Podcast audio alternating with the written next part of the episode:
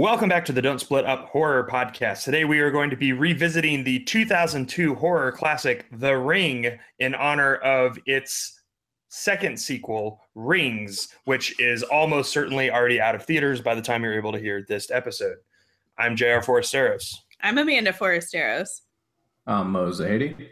And I'm Stacey Silveri. So we get to talk about The Ring, J R. Are you so excited and nervous to revisit all of the, everything you experienced from when you first saw this film? I have to say that rewatching this movie was harrowing. I love it, but gosh, it is just brutal to sit through. Were you transported back to two thousand two as a college senior, uh, marinating in your own shame? Yeah, I was. I mean, it was. It was still super, super scary. Really? So, so even knowing everything that was going to come and the whole plot, et cetera, you were just as scared? Maybe not just as scared, but pretty close. I mean, it is still just a really, really great film. I That's think fantastic. that you shared, you shared that this is definitely your top scariest movie of all time, and that you knew as a twenty-two-year-old that it was a movie, but she was still going to come and kill you oh, yeah, in, I was, in your sleep. I was, I mean, the first time I saw this film, it definitely, I was... It's the only movie that I've ever it's ever kept me awake at night because I was so scared. So, what about so, The Grudge? Uh, no, no. The Grudge was scary, but it just I saw The Grudge and the first Saw film, which is the only one that's like genuinely scary and not just yeah. torture porn. Um, I saw those on the same night, and that was pretty bad seeing them back to back. But still, not not even a candle compared Isn't... to the level of terror I felt after I saw The Ring. Isn't The Grudge the one where she's not safe in her bed?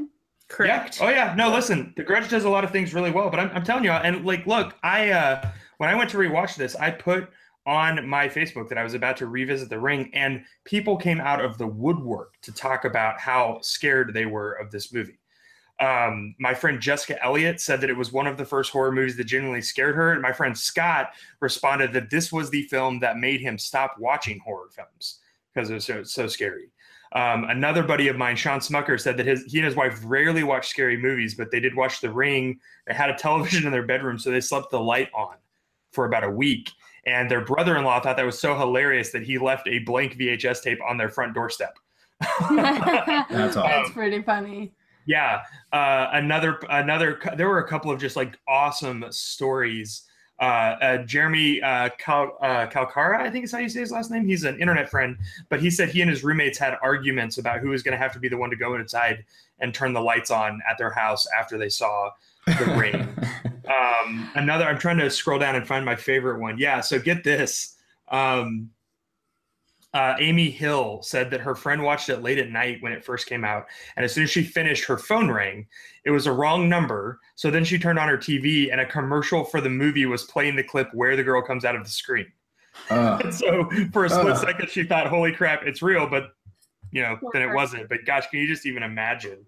No, I don't want to. Uh, my friend Sarah Stolberg said that she has a little girl who has long, dark, stringy hair, and there have been multiple nights that she's woken up to her daughter standing silently by her bed, looking at her through her hair. She said it usually results in me screaming and my daughter crying. Oh, oh my God. So I just terrible. think it's interesting, like of all the films that we've done, like this this movie, more than any of them that I can think of, has has caused other people to say, yes, this movie horrified me. This this movie scared me too. Here's my story uh, of of being scared by this film. Yeah, and there were so many people like the Blair Witch that thought that it was real or thought that it could be real, or because it breaks all of the rules and she still comes and gets you even though you're nice to her. And this was kind of, this was a first for a couple of different things, wasn't it? Was this one of the, if not maybe the first, but kind of the on the map for like the chainmail type thing, like the you got to give it to another person, or like watch this or listen to this and you have so many days type film? Well, that's just a classic like um urban legend kind of thing, you know, that I, I feel like that was pretty prevalent in the nineties as well, but like really played into it, I guess, in the horror genre. That's, for me, it's like the first I can recall. And then the classic, like wet haired, look through the hair girl. That, that, ugh. Well, I, I think this is definitely the first film that the first film that brought Japanese horror to the United States. Oh, most definitely. Uh, there were a glut of them, including The Grudge, that came after that. But I think that may be one of the reasons it's so terrifying, is that it is a, a lot of the a lot of the the horror beats are uh, mm. Japanese, yeah, you know, not Western. And so, you know, in Western horror, there is this. Uh, and Cabin in the Woods deconstructs this masterfully. There's this idea that the people who are haunted or troubled are being punished, right? So there's this sort of like atonement sort of thing where they had sex or they do drugs or they do something bad, and so they are in some way deserving of the haunt. Whereas in most, uh, especially Japanese horror, it's it's got a lot more of a Buddhist influence. So most of the time, the person who is afflicted is just like either like a regular, ordinary, normal person, or sometimes even like a really, really good person who's disturbed by this evil spirit. And so I think that that messes with our sensibilities. Like none of these kids who got killed by Samara, or and, and certainly not the mom who's the main character of The Ring, they didn't do anything wrong. They just watched a random videotape. And Samara is sort of like an unstoppable evil. Like she follows all the rules of Western horror, which is find the ghost, set her free, right the wrongs that were done to her body, like all the things that are supposed to work. But this ghost isn't malevolent because it's been wronged in death. Like it was already, she was already evil before they killed her. Mm-hmm. And so it just, I think it really messes with some pretty deep-seated cultural assumptions that we make about horror. And that's what makes it even more scary, is because it takes all of the rules away. And as weird as it sounds, like one of the reasons we can do horror movies is because they follow conventions, and ultimately we know what's going to happen in the end, you know? Mm-hmm.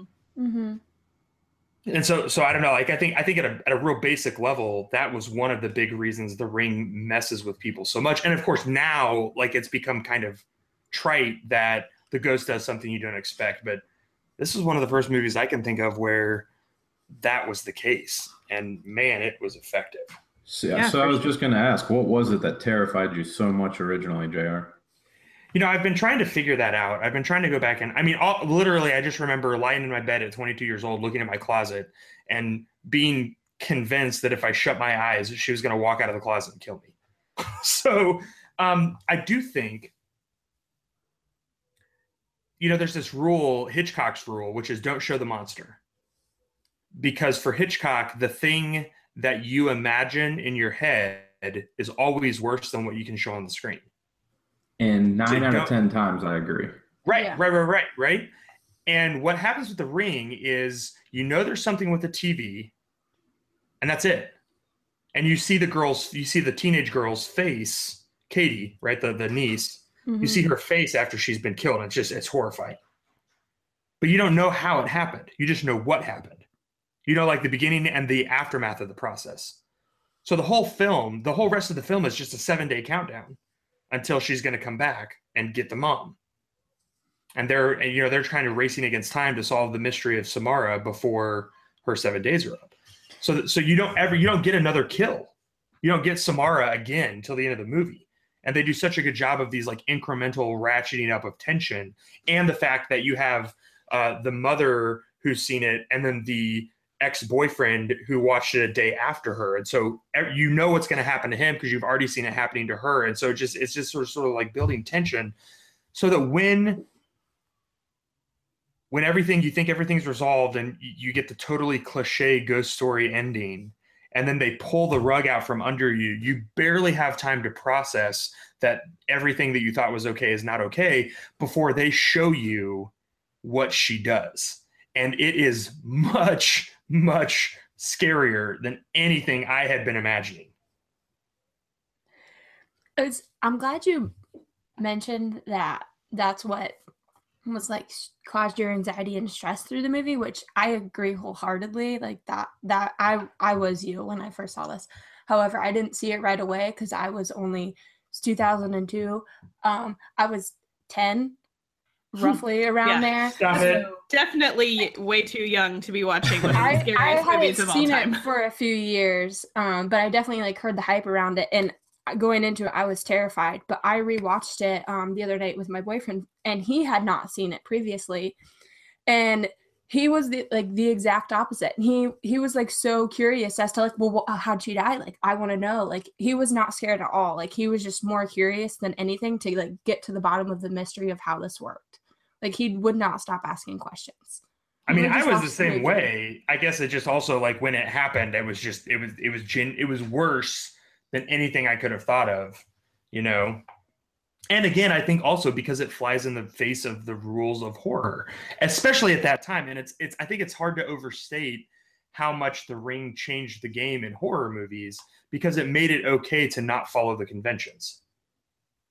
Like, they broke the rules in a way that worked, and it, and it didn't make the movie stupid or cheesy or like, um, you know, it didn't, it didn't, it, it made sense. And that, it, that it, was, I agree with you there, Jared. That's what unsettled me. I didn't find the movie overly terrifying. Like, I mean, all scary movies scare me, so that's not to say that I wasn't scared, but this one wasn't like the worst. Like, The Shining is, for me, your Rings. Like, it will always terrify me. I'll never be able to go to sleep after I watch that movie. But The Ring, like I, I could watch that a million times, and I, I would never have that initial scare. And I think that was some of the new stuff, like her coming out of the T V, the hair, things I hadn't seen. But the unsettling part was definitely the fact that they don't play by the norm, not the rules that we understood at that point in time. And so when you get to the end, you're just like, wait, what? Yeah. Mm-hmm. Yeah. Well, and especially because you're rooting for those characters, right? You're like, oh, we have to figure it out. And you're doing all of the, you know, they're doing all of the in investigating and the journalism and all that kind of stuff. And you're just like, yeah, well, it seems like they're making such good progress. Yeah, exactly. And then it's like, oop, nope, definitely not. They're so dead. Okay, they've got to figure something else out. So, yeah. Uh, so the other thing that I think is really interesting about this film, and this is something that holds true in the original Japanese version of the film and in the original Japanese novel that the both these franchises are based on, uh, is it's a critique of our television culture. And so the, the the the cold open of the film is the two girls, uh, specifically Katie, the cousin who did see the tape, complaining about television and how there's all these electrons that are coming through the air and we have no idea what television is doing to our brains and blah, blah, blah, blah, blah. And then there's a scene later in the film where uh, Naomi Watts is out on the balcony of her ex's apartment while he's watching the videotape, and while he's watching the tape, she's looking at the apartment complex across the street, and in every single unit there's someone sitting or vacuuming or whatever, and they're all watching televisions. And so there's this there's this interesting commentary on sort of like the one T V in every room, and, you know, are we aware of what we're letting in? I just thought it was really fascinating. And and and again, particularly in two thousand two, right as D V Ds are taking hold and videotapes are becoming a thing of the past. I don't know, one of the things I thought was really weird was watching it now in twenty sixteen and looking back at how, you know, we don't have V C Rs. Like, if someone gave me a V H S tape, I'm not sure how I would watch it, you know, unless I could go find one at a thrift store. But uh, that, and then the fact that, like, when everyone's phone rings, it's still that old home phone with the really sharp, jangly ring that used to be so prevalent and now has been completely absent from our culture. Like, that both, both the V H S tape and the home phone that she calls on are, are already antiquated now. I can't imagine in, like, you know, twenty more years when people are looking back at the first decade of the twentieth or twenty-first century and listing classic horror films, kind of the way we go back and look at something like Texas Chainsaw Massacre or Rosemary's Baby or The Exorcist, right? When people are looking back at The Ring, like, it's going to feel like getting in a time machine almost. Mm-hmm. And, and I don't know that it, in some ways it made it even a little creepier, because it felt sort of like when we watched The Witch, you're like, gosh, this is almost like a tale from another era, you know, and something that, that wouldn't really work in today's world, but it works in that world, uh, obviously to a lesser degree, because we're not that far from two thousand two. But I, I don't know, I found it really, uh, really, really interesting. Mm-hmm. Well, and you were saying too, after you rewatched it, that you really enjoyed the aspect of it being just a great detective story, kind of like um, Exorcism of Emily Rose. Like, it's obviously an exorcism movie, but it's also like a cl- crime drama. So it feels not totally in the horror genre, but works the way that yeah, it does. I mean, the script. It was a, Sorry, I didn't mean to cut you off. It, it was a fun way to pull you in because it was different than the standard running away from something the whole film. Like they were actively, you know, tracking it down. Like they were going after it. So you've the whole movie builds you up to think that they are coming to some positive resolution. And I mean, the the script is so good. It delivers. It delivers a pretty strange mythology in ways that are really organic to the movie, and uh, and in ways I like. I love that the film poked fun at itself a little bit. Like when when she's complaining to her ex that this it, you know, everyone who watches this videotape is dead now, he's like, we're not dead. And she she like starts to reply, and then she kind of looks a little bit ashamed and she's like, it takes seven days. And he's like, oh, what? Like, so I mean, the film knows that its concept is like dumb and weird, and it lets the characters think it's dumb and weird, which then makes us able to accept it, right? Um, the other thing is like when he goes to the island or to the mental hospital on the mainland to get the mom's records, and he just goes in and he's like, hey, I'm here to get those records. And the lady's like, okay, great. Are you family? And he goes, he says, no, I'm not. And she laughs at him. She's like, uh, yeah, well, we're a mental hospital. So like, we just don't give those out. Like, I love that. Again, in, in a lot of lesser horror movies we've seen, right? Someone would just be like, okay, sir, here you go. Just Never to mind the HIPAA laws. It. Yeah, yeah, right. But they, on a YouTube they, video. They, the whole movie just felt really realistic given the crazy premise. And it felt like the conver- the conversations felt relatively realistic. The things that they did to figure out who Samara is and what happened to her felt like normal, natural steps that that people who are curious about this. And again, she's an investigative journalist, so it even showed like lots of scenes of her just looking through newspaper clippings and just like, you know, it, it they made it feel like arduous. You know, it wasn't like she just. I keep going back to that terrible movie, The Darkness, where Kevin Bacon just Googles Native American ghosts, and oh, there's a YouTube video that explains the whole plot of the movie. I don't like, think that example will ever leave this podcast. No, but I mean, that's what I mean. Like, this movie didn't have that. Like, all of the knowledge felt earned, and that made the movie way more enjoyable. And I felt way more invested in their journey. Even again, this is probably the fifth or sixth time I've seen the film. Well, and it makes okay. the ending so much more aggressive. I was gonna say, I want I want to add something. You say like all of the knowledge feels earned, and I agree with that wholeheartedly, except for, and I'm surprised it hasn't come up yet, the creepy little kid. Well, yeah, that is super weird, right? Like, he's creepy. Like, we've discussed creepy kids anyways, and he's certainly ticks off all of those boxes. And then all of a sudden, he just like knows the whole movie. Like, how, like, I want to, I was curious, especially this time around. The first time I was scared, so I didn't think about it. But like, how does how does that connection like automatically happen? Like, he was drawing like the pictures of the cousin dying like a week before it happened. Like, he was like, how did he get so in tuned with the whole situation? Yeah, I was reading a, a couple of synopses of of The Ring and different reviews from back when it was originally released in theaters, and several people, I guess, just said that this was a child that had a sixth sense, and that that was just sort of like, he was just kind of clairvoyant and just knew, like, was kind of close to dead people and just knew. That, you know, it's interesting, Stacey. That's something that definitely bothered me more the first couple of times I saw the film. Hmm. And and I, I attribute it to like the creepy kid trope, which, uh, you know, go to The Shining, Uh, or gosh, just about any other, even like E T or different things. Like, there's all, you know, there's always seems to be like a precocious kid who has a little bit more sensitivity. But the reason I it didn't bother me this last time I watched through it was that I forgot how little the kid has to do with the actual film. Um, like, he watches the movie, and then it becomes even more urgent for his mom to figure it out. Yeah. But like, when they go to investigate everything, she leaves him at home with her mom or whatever. Yeah. And I... he's not even in the movie until the end when she comes back and says it's okay. And then he he just says, Mom, you're not supposed to help her. You know, so See, he all... I feel like I agree. Like, he wasn't in the movie that much, but if that little boy knew that, like, he's obviously like self-sufficient. Like, you see that through the whole movie and like all of his scenes, like, you, why don't you think to mention that to your mom?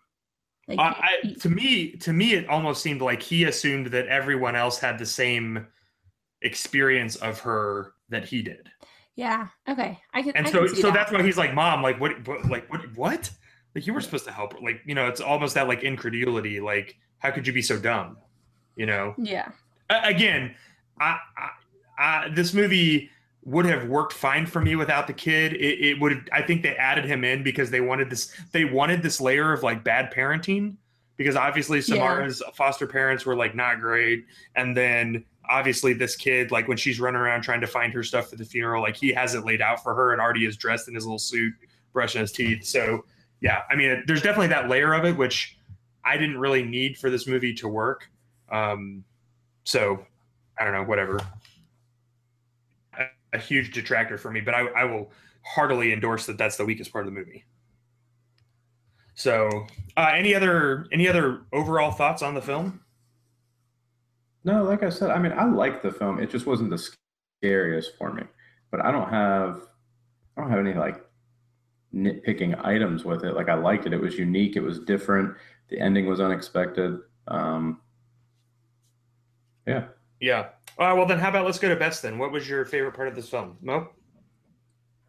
For me, it was the coming out of the T V. That, that scared me more than anything. Um, the water, I mean, I don't know. It just, the T V's supposed to stay in the T V. And when, especially like if you're watching a horror film, like what is worse than the horror from the film coming out of your television? Yeah. Like I, that, that was enough. Well, and even just the way that she walks and how it's like kind of rickety and yeah. oh yeah, and that she stayed monochrome. Yeah, mm-hmm. oh. Real scary. Yeah. Like it just everything about that scene was basically perfect. Yeah, especially because you have like the phone ringing in the background and ooh, yeah, ooh, no. What about you, Stace? So I, that was definitely creepy, but I was my best has to be when. She somehow managed to fall in the well because the T V got loose and knocked her in. But then she's in the well, and then she looks up, and it's closing on her. Like, yep. That, to me, was absolutely terrifying. Like, that, hands down, was the scariest, best part of the whole movie. Nice. Um, for me, I, I agree. Like, being down in the well, super scary. I thought it was the reveal that the reason why it takes her seven days to kill you is because she was down a lot, like alive in the, in the well for seven days before she died. Super creepy. Um, the, the T V scene, the, like how grotesque all of the different imagery is in the actual film, uh, just kind of gross and weird. Um, yeah, lots, lots and lots of things. Shockingly, I can't choose just one. So for me, like, I'm just going to go ahead and like second Mo's, the whole T V scene was my best. So given that Mo already said that one, the, the one little moment that I just super loved, and I remember loving it the first time through, I really loved it again this time, is when she's, uh, trying to stretch the video and find clues and everything. And she sees a fly on the screen that's part of the video, which is already crazy in and of itself, because somehow you must be watching like a recording of, a, of a, someone watching it on a screen for that to be true. So it's like even just that layer of it is creepy. But then she reaches in and pulls the fly out of the T V and it's alive, and then her nose starts bleeding. Like that was just, it was such a bizarre, inexplicable... and it just super creeped me out. And again, in a film where you don't get the monster payoff till the end of the movie again after the opening sequence, that was such a great ratcheting up of the tension, just showing you that you are dealing with something that is really, really beyond the pale as far in terms of like how bizarre things are getting. So yeah. What about worst, Mo? What was your worst part of this film? The hilarious worst would be to say also the T V scene, because that was the scariest and I didn't enjoy it. um, I don't know. Stacey kind of mentioned it. The little boy didn't work one hundred percent for me. I get what you're saying, J R. And like after listening to that, I kind of agree. Um, but again, this is one of those films where why it, I didn't find it as scary as a lot of people did. It still terrified me. And the fact that it was so new and so different, like I didn't have a lot to pick apart about it. I don't understand why people don't hide those videos once they've come across them. Though. Like, I don't, how do so many people get to watch them before they're like, oh, we should take this seriously. So I guess that could be because an item. Because if you don't share it, you die. Mm-hmm. Yeah. So, well, but like maybe don't share it with family. So like I get, I mean, those are like the nitpicking things, but overall, like structurally, I mean, I no. The only things that I could say that are the worst are just because they're scary, not because it's yeah, actually bad. Worst is not scariest. Yeah. That's what, what didn't work in the film. Yeah. No complaints. Stacey, you sticking with the kid? I mean, no. I mean, if we're going to, I'm sure you guys know what's my worst.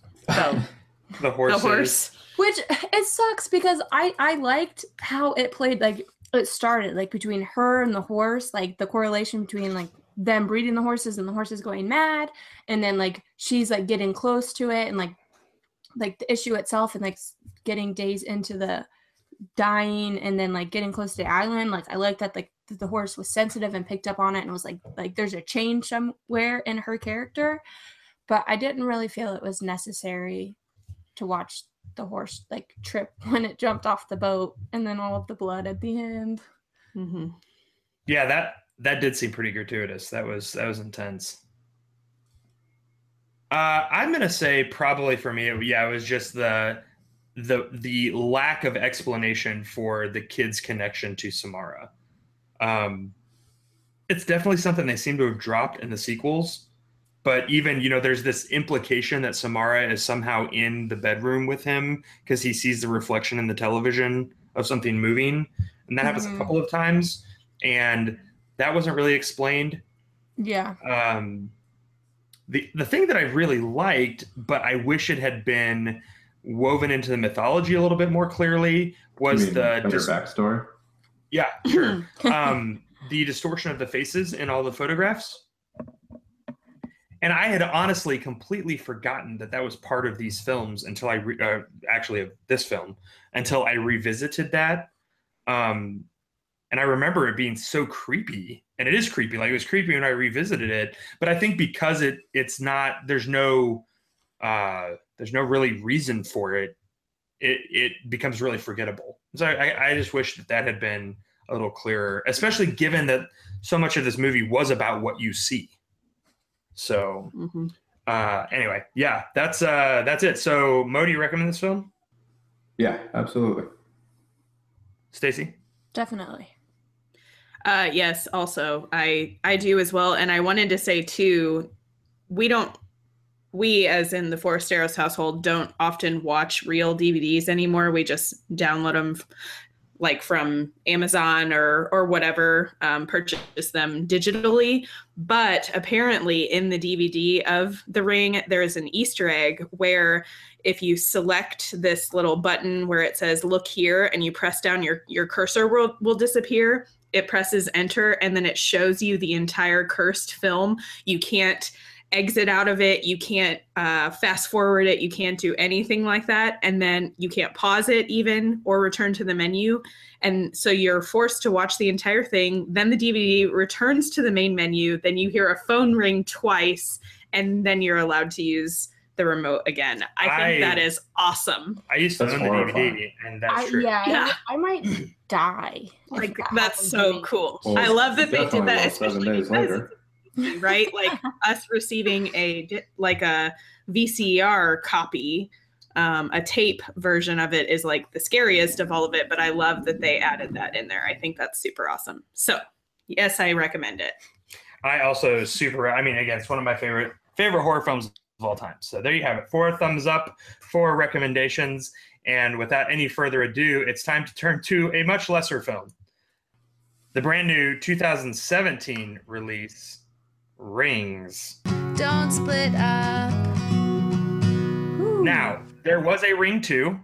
It was super forgettable, and we're skipping it on purpose.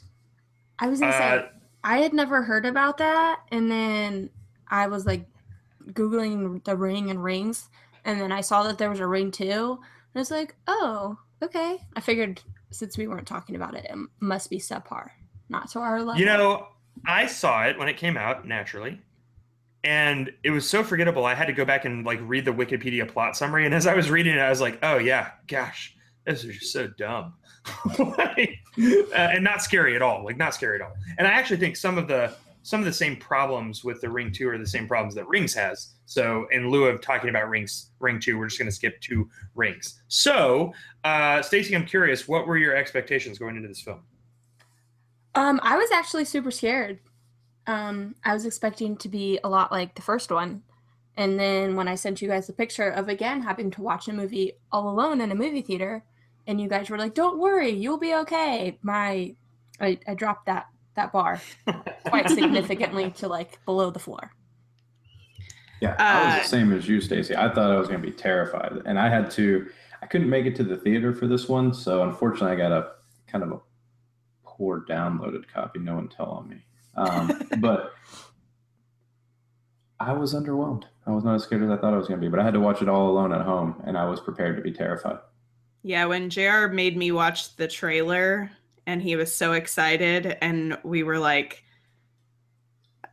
I don't know, he was just glowing with excitement and and being scared and and all of that all over again, like, oh, look at this, it's, you know, maybe it's gonna be a, a good one, a new one, different, whatever. And I was just like, oh, it just looks scary and I'm not excited about it. And then when it got pushed back even further, I was like, oh yeah, it's not gonna be good at all. I had high hopes. I had low expectations. And yet still they were uh underwhelmed. Not met. Yeah. So I feel uh, like the only go thing good that this movie did was the jump scares. And, and that was it. Like the only like I yes, jump scares are gonna scare you every time because they're it's made biology. to do that. Yeah. But I was so uninterested and so kind of just like, I was sitting by myself, like A D D, like just looking off at the wall at times. And the jump scares, like, I mean, granted, a couple of them made me jump. You can't help it. There's a loud noise out there, nothing. But for the most part, like, I don't, and I'm easily scared. I don't know if we've talked about this in the, in the show before, but not even a little bit. Mm-hmm. So with no explanation, this film opens up on an airplane. Which, well, I, what I say by that is, like, there's no apparent connection to the yeah. previous films at all, um, to Naomi Watts and the son. Like, there's nothing. It's just we we open up and there is a kid who saw the video somehow, and he's on an airplane, and well, there was that was potential. Didn't he say he was in Seattle and that's how he saw it? Yeah, but, but again, like, okay, so everyone in Seattle has the video. I just, it was, again, like, whatever, it's fine. We understand the videotape's out there. It's kind of an urban legend sort of a thing, right? That's that's okay. I'm fine with that. Um, I would actually prefer they just get right into it than trying to make a convoluted backstory that ties it exactly back to Rings two or whatever. No. Um, but I was kind of underwhelmed by the plane.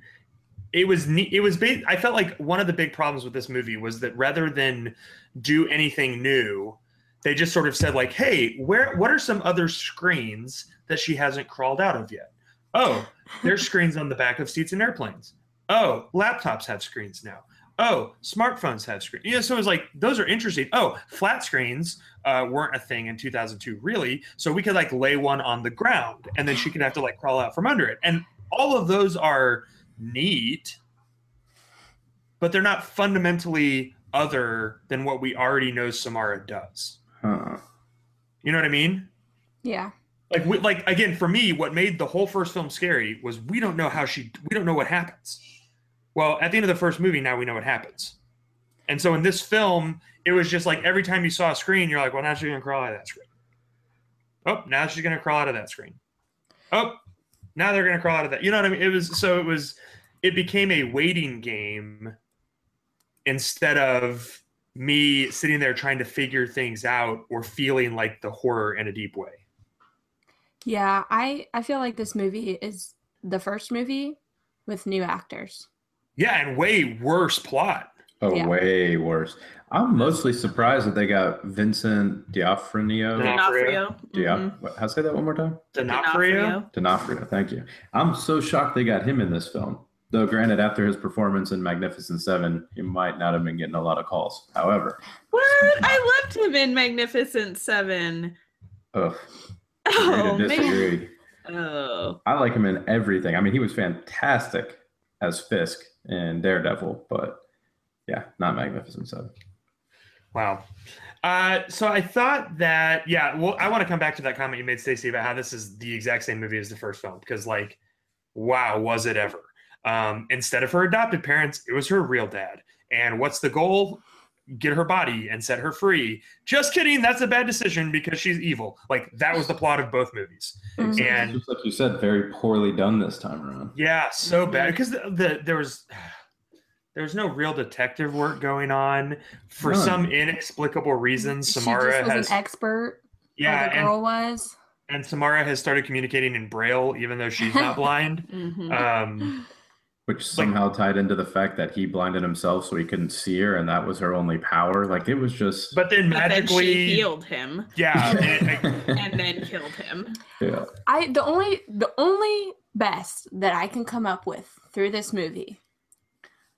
Was Julia followed the Sky to her apartment in hopes to get in contact with a boyfriend. And so she sneakily gets her phone and like texts the boyfriend like, hey, and he says, don't watch it. And she actually listens. like she like, oh my God, that is the only best and probably the only movie that has, they have ever listened. That's probably true. Um, I, I wanted so badly for there to be some interesting commentary on science and Samara, which the professor started to set up. Like, I was like, oh, they're going to, okay, so maybe this is the new direction they're going, is they're going to, they're going to somehow like introduce some scientific element that will play into the mythology in some way. Talk about a right? wasted plot line. Or just make a cult, kind of. Agreed. Yeah, and again, it just, it just went nowhere, right? Mm-hmm. Um, And, and there, there's an inherently, in, in the first film, in the original mythology, there's this inherent movement towards going viral with making a copy and distributing it. And, and again, bringing Samara into the digital age makes so many new things possible with the speed of communication, with video transmission and consumption being ubiquitous, with there being literally, instead of one screen in every house, now like, I don't know, fifty screens in every house. Um, there were just so many more things they could have done. And, and for some reason, I feel like they basically waited until the very end of this movie to introduce that as a possibility. Like, honestly, when the movie ended, I was like, I actually kind of want to see what's going to happen now, now that, that it's a true virus. Yeah, now that, out to everybody. Now that the video's digital. And now that Samara has possessed a human body again, like these are two things that we have not seen in the sc- in the Rings universe yet. Well, maybe we'll get a Rings three and we can I investigate. But here's here's what I wanted. I guess here's what I wanted. If you're gonna tell, if you're gonna show me the first movie again, do that. Do that in a cold open, right? Give me that in maybe fifteen minutes at the very beginning. Because we are, like, no one's going to see this movie who hasn't seen the original. We know the story beats. So why don't you get me as quickly as possible to where you got me at the end of the movie and now tell me something new? Because you didn't show me anything new in this whole movie. Like, the best you could come up with was a flat screen laying on its face. Like, give me a break. And that was great. That was a great effect. That was super creepy looking. But, I don't know. We've seen that before, basically. Exactly. It wasn't as creepy as the first time is the problem. Because right. We already knew it was coming. Yeah. So that that was why it just didn't work for me. There there were so many interesting ideas that it just didn't seem like the screenwriters were creative enough to pull off. Mm-hmm. Did you even so, have a best, J R? Did I have a best? Well, I'll tell you the scene that I jumped at, um, which made Amanda laugh real hard. It was so funny. It was so funny. So she goes to that freaking church like five times, and they keep panning up to that dumb bell. And I was like, okay, that freaking bell's going to drop on someone. They keep cutting up to it. They keep wanting to remind us that this bell is there. And so when she's standing under it and keep, they keep, you know, she keeps looking at it and then she keeps looking down. I was like, this is it right now. The bell is going to fall or it's going to ring. Like something is going to go on with this bell. Here we go. Just brace yourself. Here it's coming. Okay. Any second now. All right, here we go. Oh my gosh. Is it going to happen yet? Okay, come on. And then they smash cut to someone opening a freaking umbrella outside and it was like a whoop, like a, uh, it was a jump scare, right? And I just jumped out of my seat because I was so primed. He did. It was so I funny. mean, at least she didn't scream like a girl. That's true. Yeah. But I, you know what I mean? Like it was, it was, and again, did anything happen with that bell? Nope. Nothing at all. Nothing at all. Like, so it was just a, it was just another great case of like the director didn't seem to know what he was doing. Um, there didn't seem to be any vision for, you know, what was going on um, at all. So I just, I don't know. Um, this movie didn't do anything for me. Uh, if I had a best, honestly, it's probably when she crawled out from under that T V. That's a great effect. I thought that the best was when she pulled the hair out of her throat, but we had already seen it yeah, in the trailer mm-hmm. eight million times. Mm-hmm. And by the time we got to it, I was like, oh, she's possessed her body. Like, this is so stupid. They showed it to us a million times in the trailer. Now it's the very last scene. It was so gross and it was so ugh, yeah, unsettling. Like, you- but I, that's the only way I can say it is the best is because it was so unsettling. That, in all honesty, that was the closest I got to being scared, and not because it was scary, but like you took the words out of my mouth. It was unsettling. Like she just kept pulling it. Like it never ended. Yeah. And again, that's basically a shot we had in the first film. Yeah. Mm-hmm. Um, can you imagine if they had shown in the original trailers for The Ring, her crawling out of the T V at the end? Like it would have completely ruined oh, yeah. the film. And um, I don't know, like, yeah, for them to show literally the last sequence in the entire movie in the trailer was just so disappointing. Well, and I was reading one of the um, trivia pieces on IMDb, and apparently in a lot of the trailers, uh, Vincent D'Onofrio says, oh, your tattoo, it means rebirth or something like that. So it spoils that as well, like from the Braille and everything. Oh, yeah. I it take it back. It. My worst was definitely the Braille. But I thought that was interesting, too. I'm like, did these people not, like, do they not have brains? Do they not understand how important, uh, like, not showing the entire film is, you know, but whatever. I've often so wondered that with any genre of film. I don't understand yeah. who does some of these trailers, but ugh.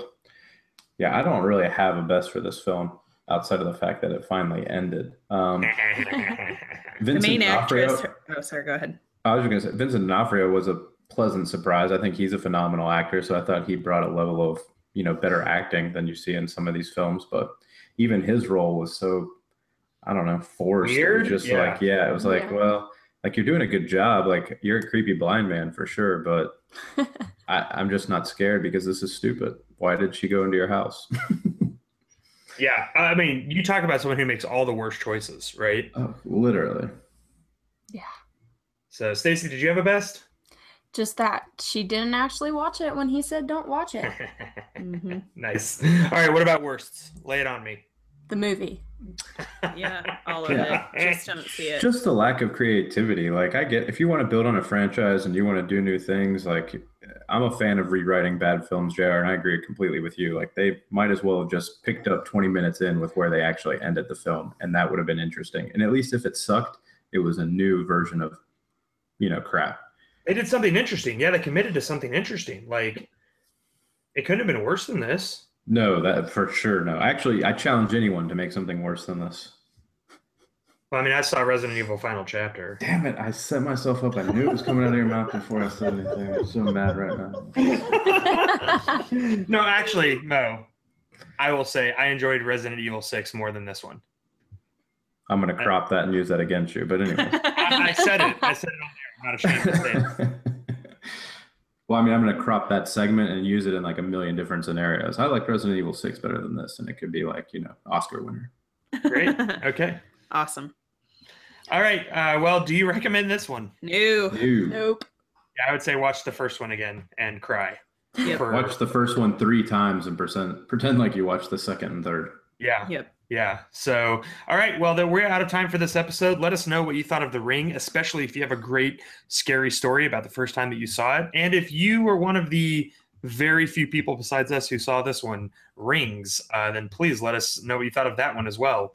Uh, you can find all of our episodes at don't split up dot com or facebook.com slash don't split up. As always, thank you for listening. Uh, we're going to do an episode, possibly even that we release before this one actually comes out, on Get Out.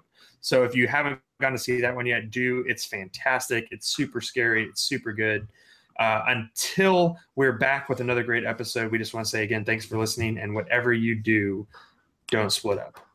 Join J R, Stacey, Amanda, and Mo to discuss blood, guts, horror, and gore in our podcast. Don't Split Up, where we discuss horror movies and how great or not they are. Because as you know, in every horror movie, the first rule of survival is never leave your friends. So don't split up if you want to make it to the end. No, don't. Don't split up. Oh, this place is huge. Noah, take the back porch. Scream if you see anything. That won't be hard. But in observation of this loaded moment, I am not in favor of splitting up, nor am I three days from retiring. I will not be right back.